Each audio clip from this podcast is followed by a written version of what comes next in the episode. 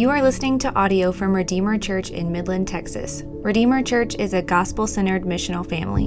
If you would like to get more information or donate to this ministry, please visit www.redeemermidland.org.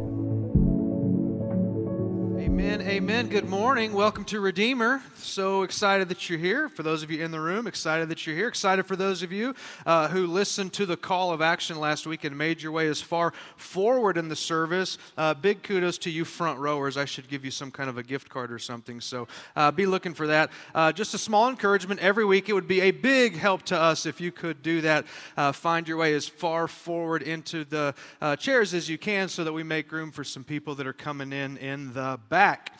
Uh, my name is Jason Hatch. I'm the lead and the teaching pastor here at Redeemer. Uh, and today I want to invite you to go to Second Corinthians chapter 8. Uh, we are doing a series to kick off the year called What If, uh, where we're looking at some pretty strategic texts about who we are uh, as a church and who we are as God's people, uh, being salt and light in uh, the city where God has planted us. Uh, and today, what I want to unpack and talk about as we pose really some what if questions is generosity. Everybody say generosity.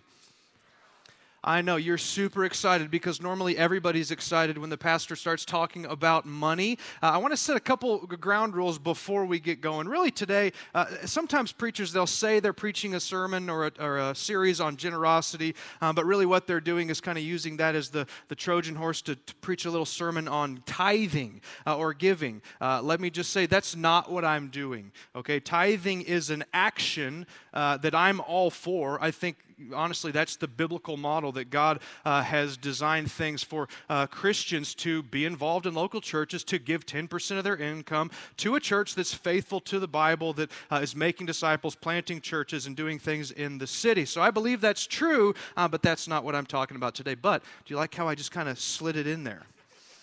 Uh, tithing is an action, generosity is an attitude. Uh, and so the attitude of generosity is really what I want to spend some time um, today talking about. Um, and, and, we do this often in order to understand something, and especially something uh, that maybe we have, we're fairly familiar with. Sometimes it's, it's good to look at the opposite of that. And so I want to start with greed. Uh, I want to start with looking at greed because I want to make a case that I think the opposite of greed is actually not giving, but it's generosity. Uh, and I think all of us would probably agree we don't like greed.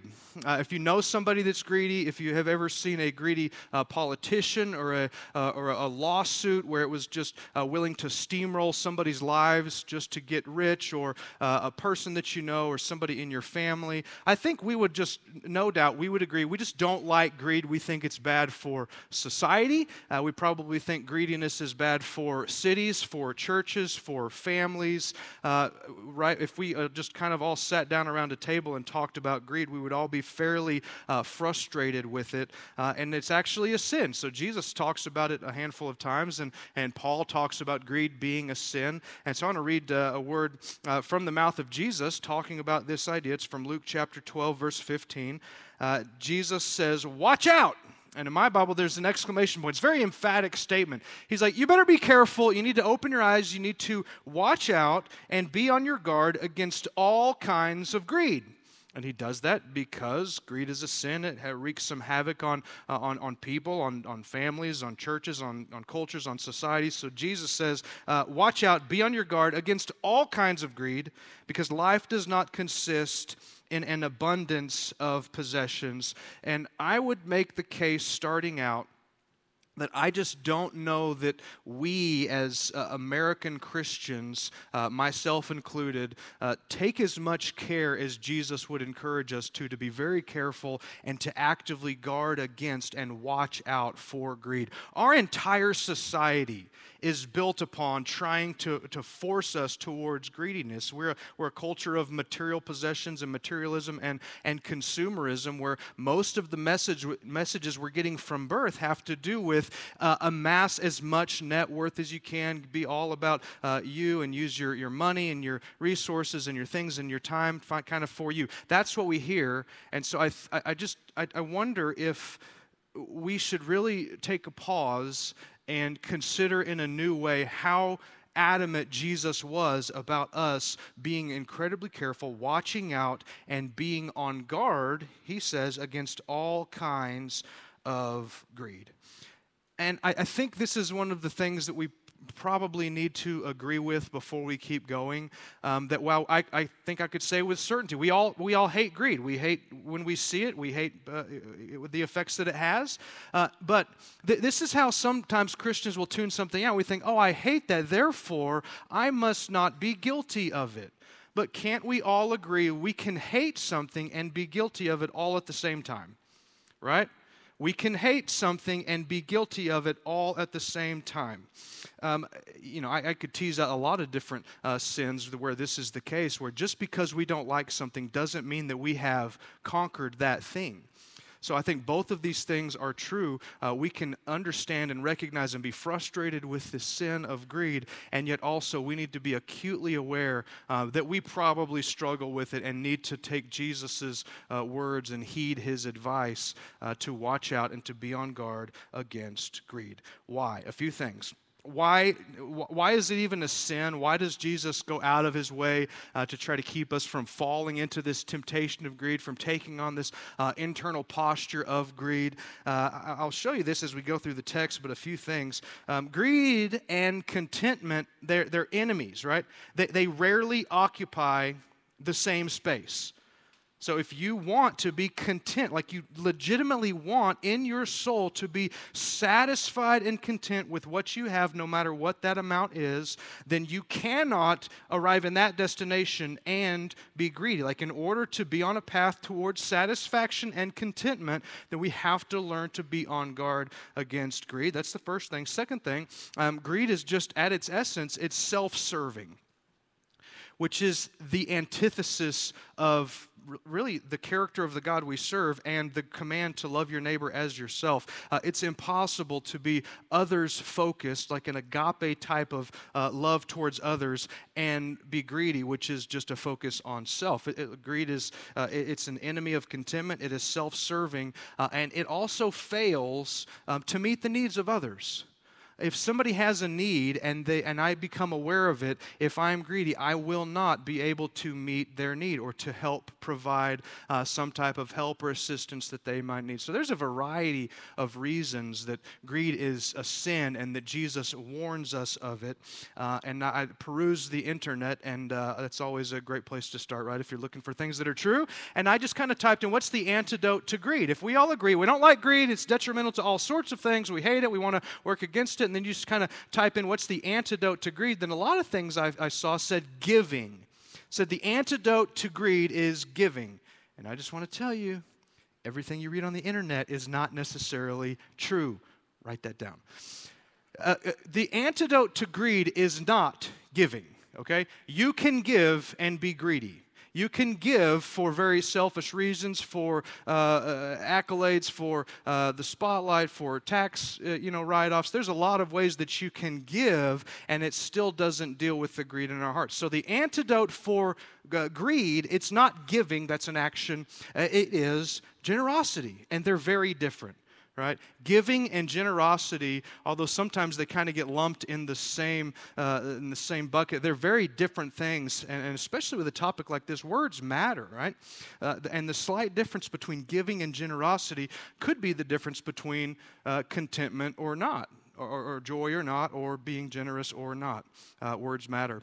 Uh, we had a friend come over to our house yesterday and she is a uh, vegetarian and we eat a lot of meat at our house and so i hear this conversation she's telling uh, my son my, my six-year-old that uh, i'm a vegetarian and uh, hudson my six-year-old he says uh, that's okay. We're, we're, we're cannibals. And i was like okay buddy.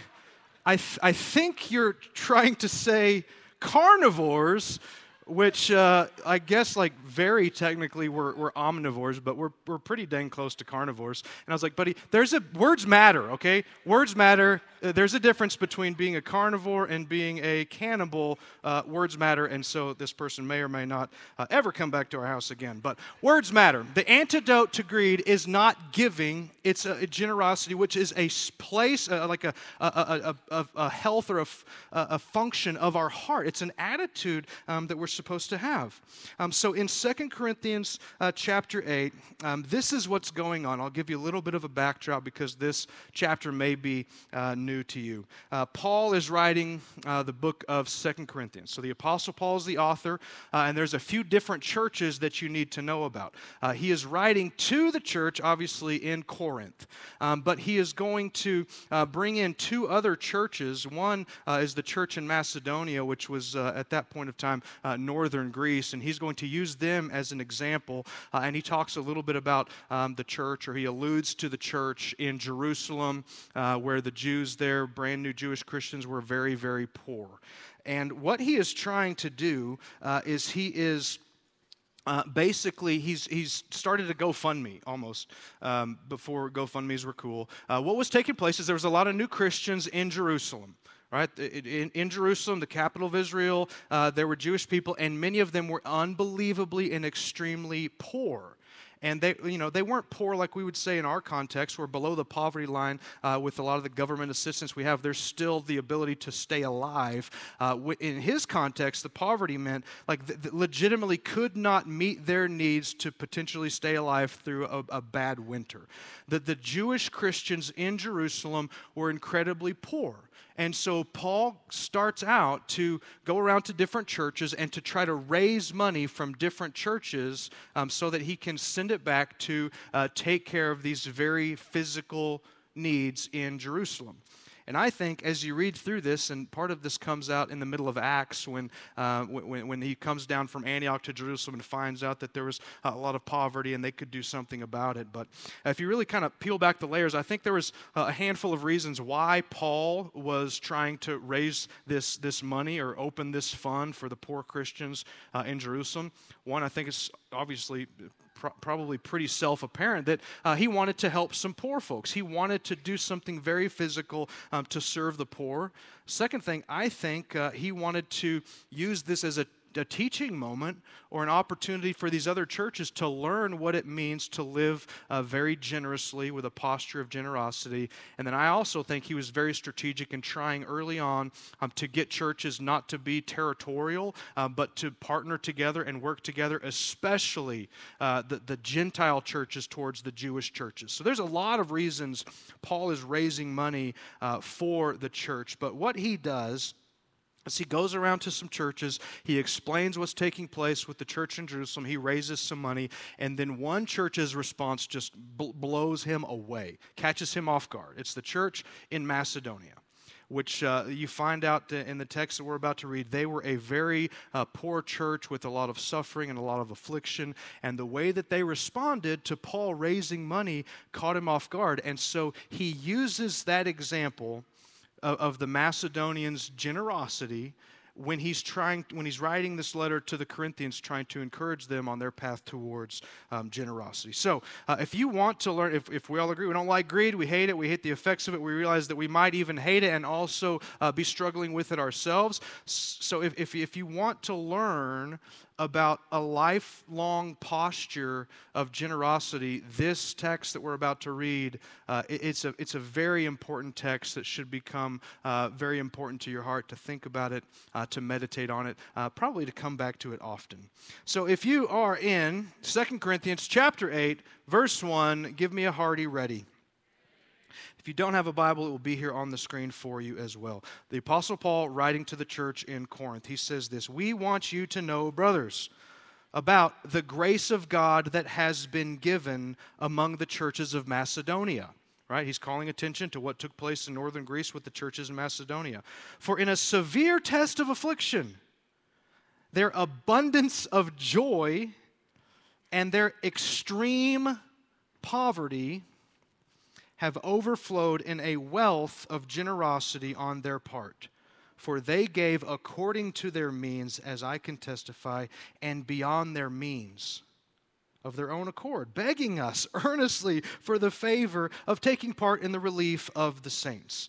And this was not as we expected, uh, but they gave themselves first to the Lord and then by the will of God to us. Uh, but before we move on, because then he's just kind of explaining what took place in Macedonia. Uh, in a moment, he's going to turn his attention back to Corinth. But before he does, I want to just kind of do, do a little anatomy of generosity here, uh, almost like an autopsy of this church in Macedonia in these few, these five verses that we just looked at. Uh, and so I'm going to go through these fairly quickly. Uh, there's eight things that I saw when I was just trying to say, okay, what, what happened? What are the things that we can do an autopsy on and notice uh, about this group of people? People that Paul says just surprised him with their generosity. And I know the last few weeks, all of my points have been coming in groups of seven, uh, and I accidentally got eight, so we'll call this seven uh, with a bonus.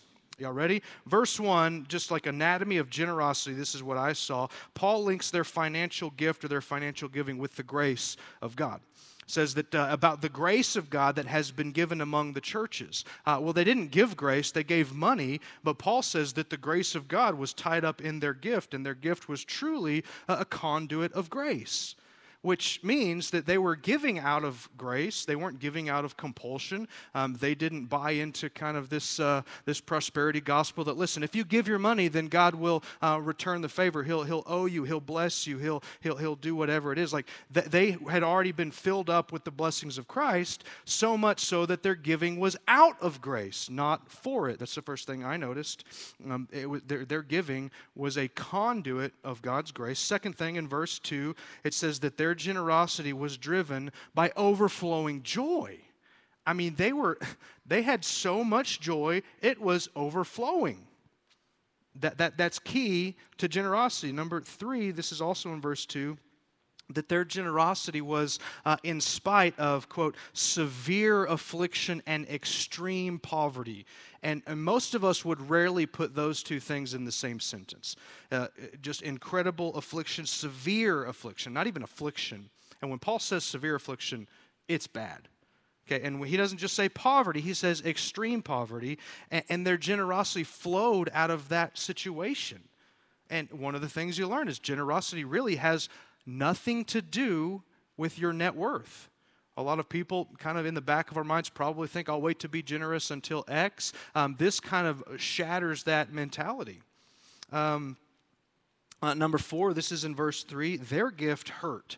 Uh, it was costly. Paul phrases it this way uh, they gave beyond their means. Um, they gave within their means, and then they kept going, and it hurt them. It cost them something. Uh, number five, uh, this is verse three also. Their generosity, Paul goes out of his way to say that it came from inside of them, not from Paul uh, coercing them to do it.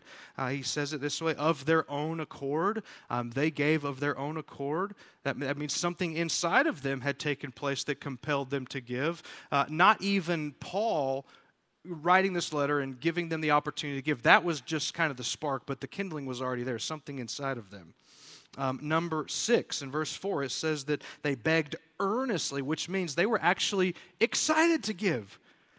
They were, they were begging earnest, like, Paul, please, please, please, please, please, let us give, let us give, let us be a part, let us alleviate some problems. We, we have to be involved. We want to be involved. We get to be involved. They're begging earnestly, if Paul, can we just please uh, jump in and help meet this need? Number seven, uh, verse five. Uh, they gave to others because they had, don't miss this one, first given themselves to the Lord. That's what Paul says in verse 5. Paul noticed that the, the reason for their generosity because, was because first they, but they gave themselves first to the Lord. And then number eight, this is your bonus, verse five. Uh, their giving, it seems like, according to what Paul says, uh, was the, God's will. He says they gave themselves first to the Lord and then by the will of God to us. Uh, I'm not going to jump into all those uh, right now, but as you look at the anatomy of this um, very, uh, I mean, Paul holds this church up as an example and a pattern of their generosity, and that's the few things that I noticed about them when I looked through that. So Paul then takes that and he's going to challenge the church in Corinth um, to grow. He's going to say, You've grown in a lot of ways, um, but you need to grow in, in generosity also. Verse 6. Uh, 2 Corinthians 8, verse 6, Paul keeps going. Accordingly, we urged Titus. Titus was a pastor, a church leader that was sent uh, to lead and to oversee some things in the churches of Macedonia there. We urged Titus that as he had started, so he should complete among you this act of grace, talking very specifically about generosity. But as you excel in everything, and then he gives some examples in faith. So it sounds like the church in Corinth was really growing in their faith. They were truly trusting God and believing God's promises and putting their faith actively in Jesus. Their faith was growing. Uh, their speech, uh, like they'd cleaned up their speech, they weren't uh, saying the same things that they used to. They weren't uh, the potty mouths. They weren't uh, liars. They weren't uh, berating and belittling one another. Their speech had cleaned up through the gospel's work in them. in faith, in speech, in Uh, they knew some things about, about the gospel and about Jesus that they didn't know. They were growing in knowledge uh, and in all earnestness. So they were genuine with their desire to be disciples and to make disciples and in our love for you. So see that you excel in this act of grace also. This is Paul saying, you're making just some incredible progress in a lot of ways, but don't neglect progress with generosity. Verse 8, he says, I say this not as a command, but to prove the earnestness of others that your love also is genuine. He's asking this church, who, who probably hated greed, to learn from the example of the Macedonians to be generous um, because he says that really uh, that, that their, their generousness will actually prove the earnestness of their faith. Okay, so we've got the model church of Macedonia that he describes. And then you've got Paul encouraging the Corinthian church towards that. And then he's going to bring it full circle and he's going to unpack the reason why the Macedonian church was so generous, or really the, the, the ground zero for all of this. Um, th- this is Midland, Texas, right? Uh, and we love stories in Midland, Texas of someone who uh, had nothing, uh, no education, no money, no inheritance, and they move to Midland and they uh, hit it big and they make a t- ton of money uh, and they just kind of move from uh, rags to riches. Don't we love those stories? we love those stories, and we've got a lot of those stories in Midland. And, and the thing about those stories is when you hear those stories, like, oh my gosh, this guy had nothing and he had rags and he moved here and he worked so hard and now he's got riches uh, we love those stories. But we don't ever question those stories. We're not like, what would drive them to such a thing, right? Because we, we get it. Like we know exactly what would cause somebody uh, to work hard and to work, uh, you know, their way up and to move from rags to riches. So it, it's pretty compelling, but we, we're not really confused by it. Imagine the opposite if somebody has a lot of riches and they just decide it's not like you know the economy took their money from them or something went south as business they, they just decide that they're going to give it in an act of generosity give it all away and just choose to live in rags. Uh, i think that would probably uh, catch our attention as much as the, um, the, the rags to riches story but most of us would be like well why? What would compel someone to do that like, I, I get it. I get it why someone would want to go from uh, rags to riches, but from riches to rags, that just doesn't make any sense, which is verse 9. That, that's where Paul is going to say the story of the generosity of Christ towards us is what actually compelled the generosity of the Macedonians. Verse 9 For you know the grace of our Lord Jesus Christ, that though he was rich, which is an understatement, right? To, to say that Jesus pre incarnate was rich is an understatement.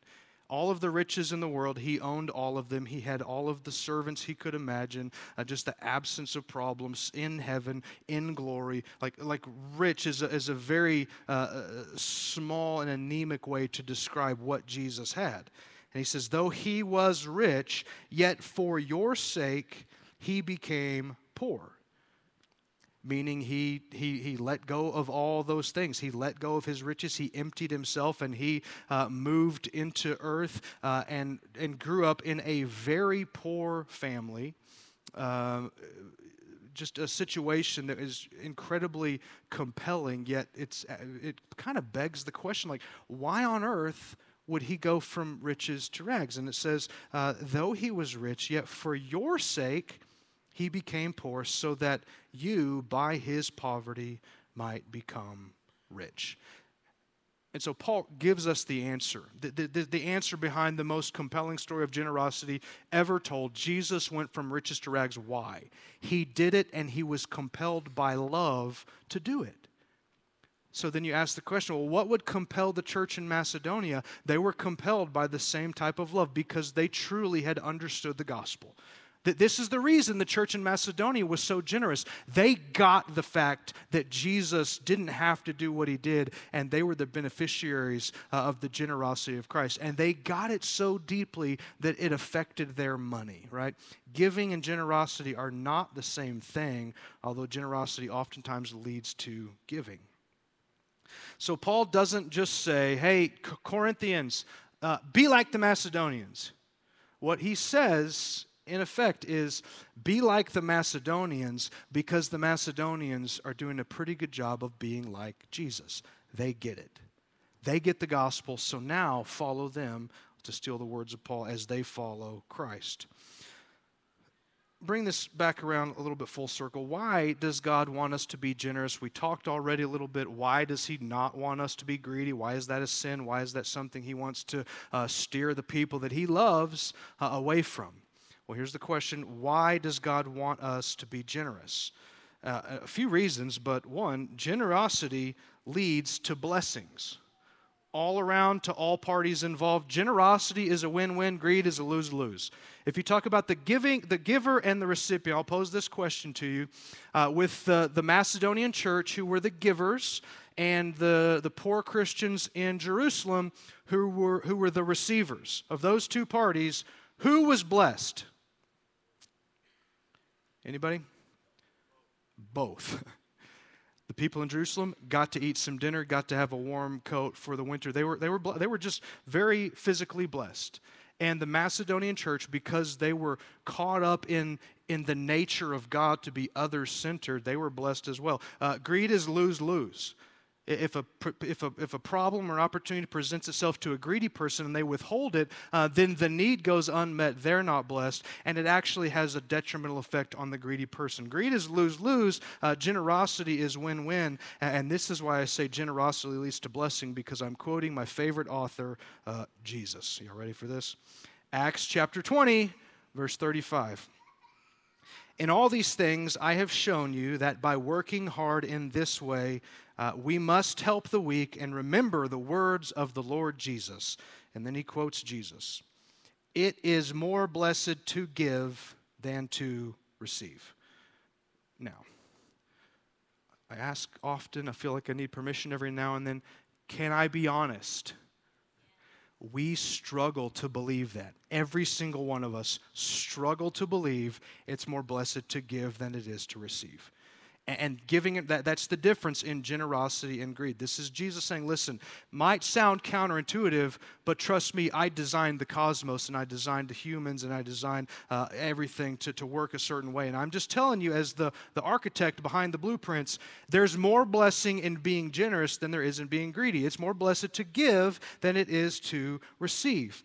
Uh, tony evans is a pastor uh, in dallas and this is how he phrases it in, in his commentary on this verse. He says indeed in God's economy, you will be more blessed if you're a spiritual conduit rather than a spiritual cul de sac.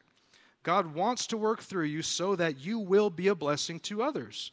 If you have the capacity to address a need with your money, with your time, with your encouragement. Be used by God to give to and meet that need, and God will return the favor. Jesus said it's more blessed to give than it is to receive. There was a study I ran across in Psychology Today, uh, which, to my understanding, this was not by any way, shape, or form a Christian study. Okay? But you know, I love these stories when all this money is poured into research and stuff, and they get to the end of this and they just kind of catch up to the Bible. This is one of those instances that this is not a Christian study, but has incredibly uh, profound and accurate findings. Uh, it was called The Need to Love, and I'm going to take some pretty big quotes from this because I think uh, it's very helpful for us to see how important generosity is and how, how counterintuitive generosity is. First, this study makes the case that we all know humans have this deep need to be loved, right? Uh, we need to be loved, we need to be nurtured, we need to be held, we need to be touched. And we all know this. Uh, if a baby grows up, but within a few days or weeks, if they don't get that, uh, there, there's problems. We know that. Innately, part of being human means we have this need to receive, all right?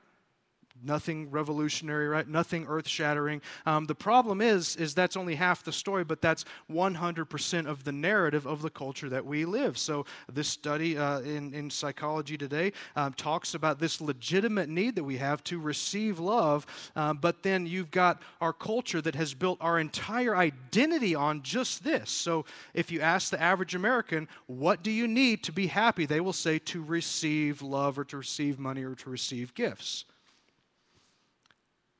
And if you do that, what you do is you create a culture of greed where you've got 350 America, million Americans that all want to be happy, they want to be blessed, and they all want to do it by receiving.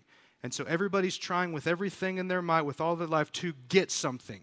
And over time, that breeds greed and it really gets us into the situation, the problem that I think our country and our culture is in. That It's just like we're self centered and we, we think that receiving is going to be the pathway to blessing. And here's where this uh, gets incredibly interesting. Uh, I want to quote from this study.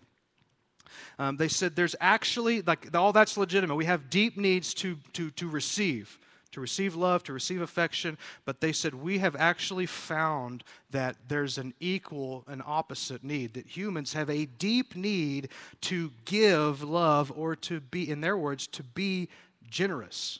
Let me read what they said. They said, in our, talking about like Americans, uh, in our pursuit of the need to be loved, however, most of us fail to recognize that we have a parallel need the need to love and to care for others. This desire, it turns out, is just as strong as the need to be loved and nurtured. It is the desire to love and take care of others that underlies the phenomenon of what they call cute aggression. How many of you, when you were little, you went to see your grandmother and she said, Oh, you're so cute, and then she'd pinch the daylights out of your cheeks? That's what this is. Literally, uh, th- this is their definition. Cute aggression, uh, cute aggression is this it refers to the tendency to pinch or pinch. What, what do y'all say? Everybody but me. Okay, pinch. I'm changing that from now on. Um, uh, where was I? Cute aggression refers to the, t- the tendency to pinch, uh, to hug, or to otherwise express love for others, particularly cute babies, kittens, or puppies, in ways that mildly hurt or cause discomfort to the object of our affection. That's why grandma did that. That's why she inflicted, like, you see something cute and there's like you're, not all of a sudden defaulting to your desire to get something. There's something inside of you like is defaulting to give. You're like, oh, it's so cute. You know, squeeze squeeze the cheek or oh that that that, that puppy is so cute and then you just want to reach out and touch it like they're, they're saying there's biological things that prove we were designed not just to receive but to actually give i'll keep reading what they said this is a, a long quote but don't don't miss this hang in here with me if the need to love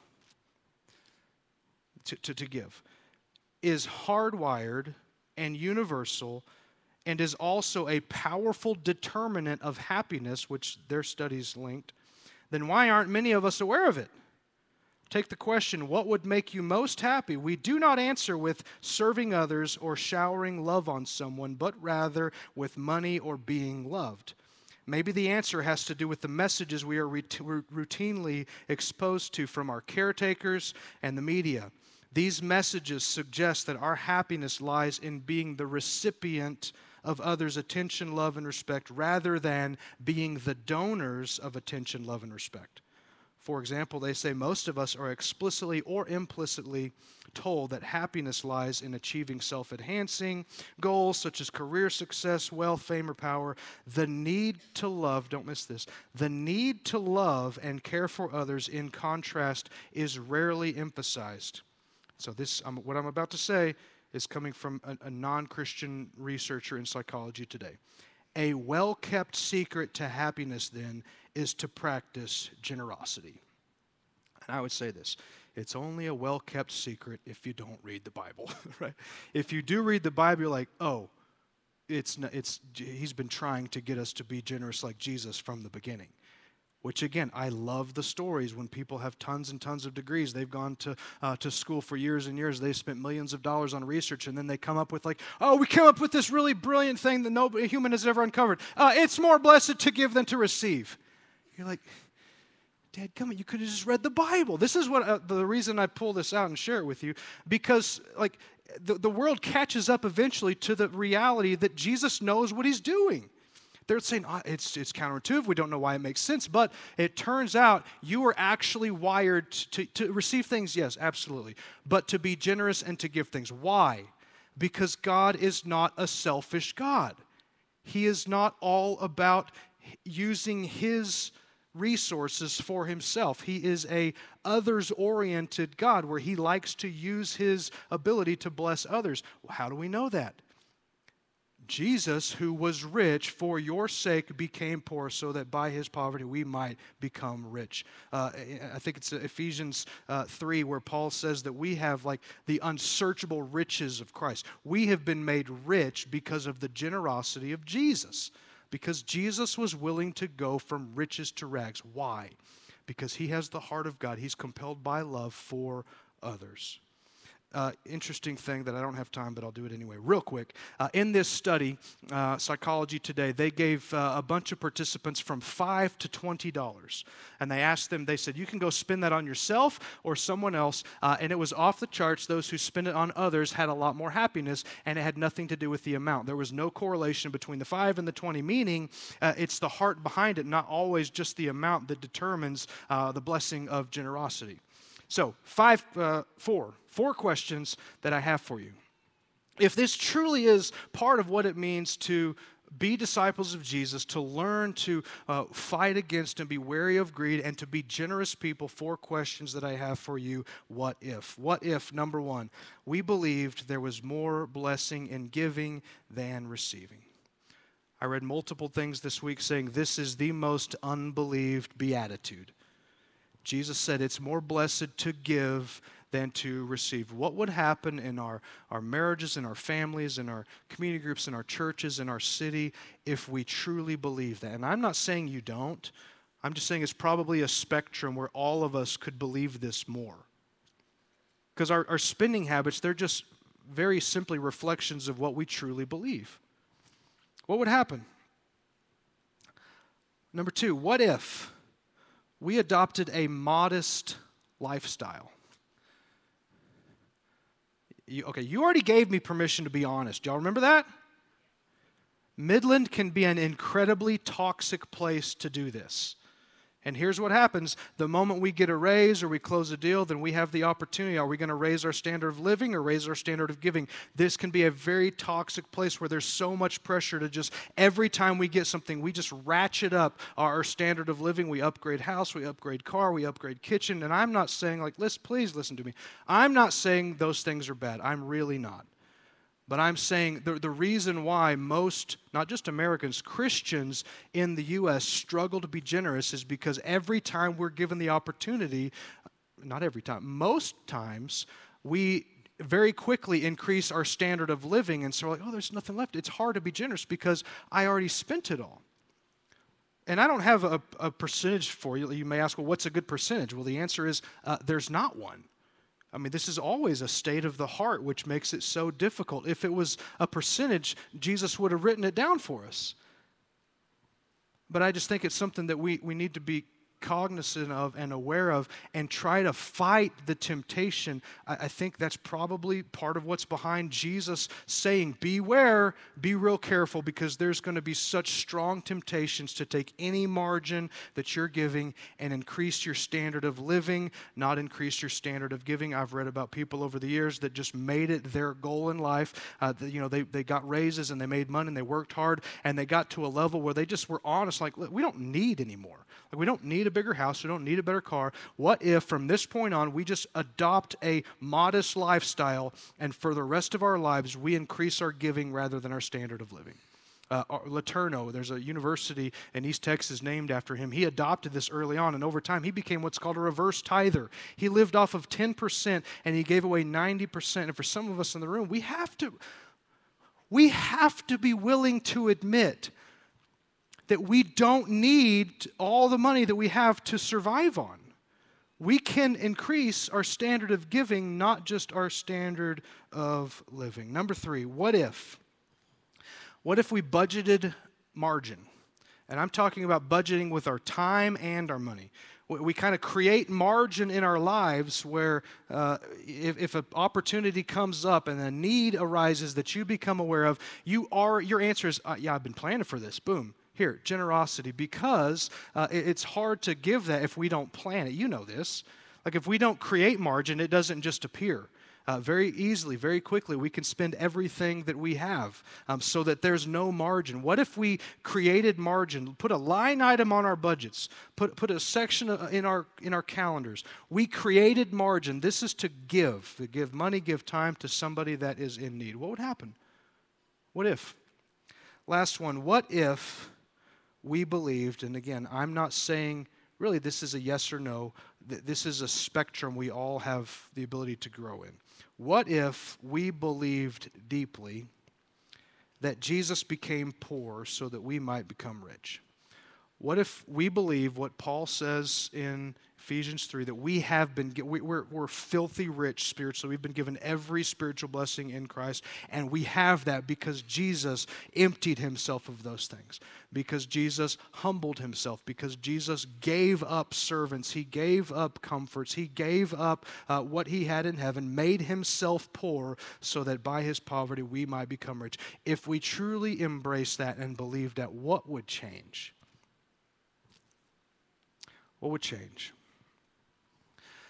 Uh, th- this is one of those sermons that I, tr- or not just sermons, but realities that unless the Holy Spirit moves in our hearts, it's just, it's rare that things change. So, this is what I want to do. I want to invite you where you're at to bow your head, to close your eyes, and to give you a moment before I pray for you to pray, uh, and really just to pray that the Holy Spirit would help us to believe these things, to believe that Jesus truly is the model of generosity. And if we embrace that, we believe that it changes us, it affects us all the way down to our money.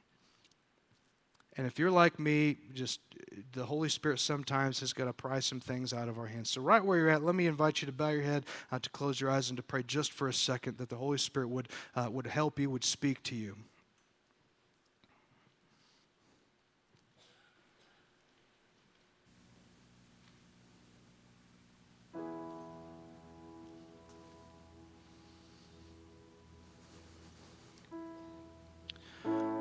Father of all of the things that we could get from this text, God, I pray that you would help us to have a deep appreciation of Jesus' generosity towards us. God, the cross represents him emptying himself of all that was owed him so that he might serve us well. God, I pray that you would so convince us of that, that all of the things um, that cause generosity uh, would well up in our hearts, that we would learn continually to be others focused, and that we would give ourselves first to you and then to the needs of others, that we would give uh, when it hurts, that we would be excited uh, that when we give, that our giving would be an overflow of joy. But God, please just convince us um, that we are rich because Jesus has been generous towards us. Father, we have so much opportunity to use our money to make much of you, so help us by the power of your Spirit to be able to do that. And I pray this all in Jesus' name. Amen. Thank you for listening to this message from Redeemer Church. If you want to connect with us at Redeemer, we would love for you to visit us at a service in person or visit us online at www.redeemermidland.org.